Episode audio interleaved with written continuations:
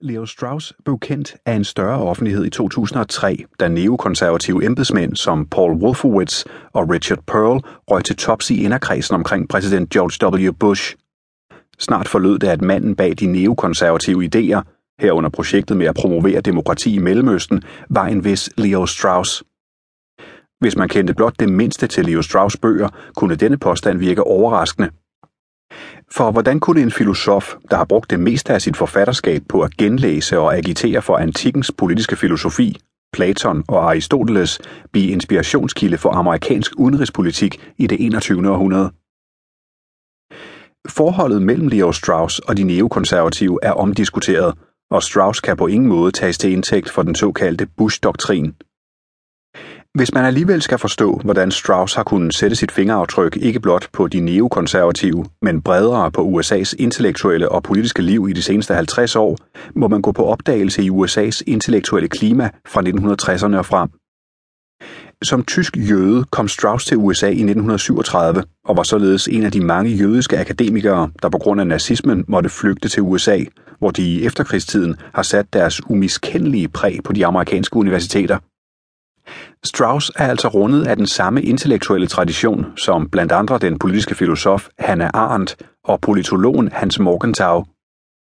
I modsætning til Arendt, der i dag er en kanoniseret filosof, skyldes Strauss betydning dog primært, at han gennem sit virke som professor ved University of Chicago har uddannet en række trofaste studerende, der har bidraget til at promovere hans idéer i en amerikansk kontekst.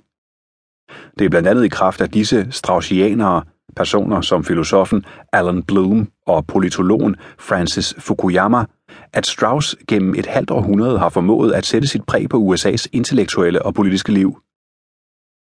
Strauss' indflydelse er nemlig både intellektuel og politisk. På den ene side har Straussianerne og neokonservative indtaget poster på de amerikanske universiteter og sat deres præg på samfundsdebatten gennem tidsskrifter og tænketanke. Men på den anden side er de strået til tops i det politiske liv, Først i Reagan-administrationen fra 1981 til 89 og senere under George W. Bush 2001 til 2009.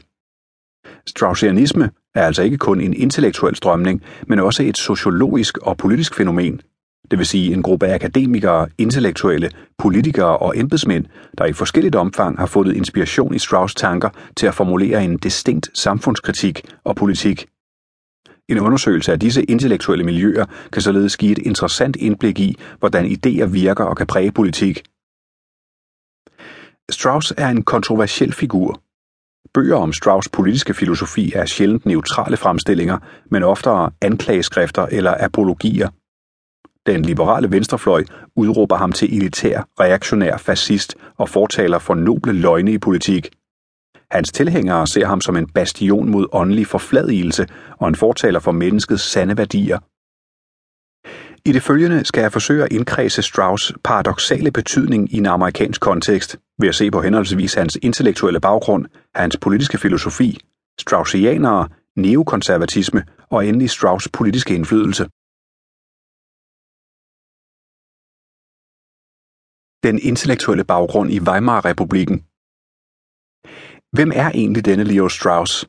Som sagt var Strauss tysk jøde, født i Kirchhain, Hessen i 1899.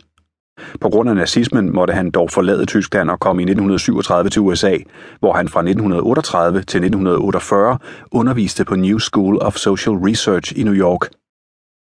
I 1948 blev han professor i politisk filosofi ved Universitetet i Chicago, og det var her han indtil 1968 afholdt en række seminarer, der hurtigt fik kultstatus. Disse seminarer tiltrak nogle studerende, der senere skulle blive de såkaldte Straussianere. Det er egentlig besynderligt, at Strauss har fået varig betydning i amerikansk intellektuelt liv, når man tager i betragtning, at hans seminarer mest handlede om klassisk politisk filosofi, Platon, Machiavelli, Montesquieu, etc. Hvorimod han stort set afholdt sig fra at kommentere samtidens politiske problemer. Det han tilbød de studerende var glimt af nogle filosofiske spørgsmål, der pegede ud over deres egen samtid. Det vil sige spørgsmål, som har været diskuteret i den politiske filosofi fra antikken og frem til i dag.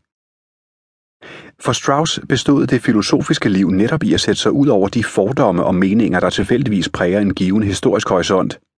Filosofi var altså en mulighed for at beskæftige sig med nogle evige spørgsmål, som mennesket ifølge Strauss altid står overfor, uanset tid og sted.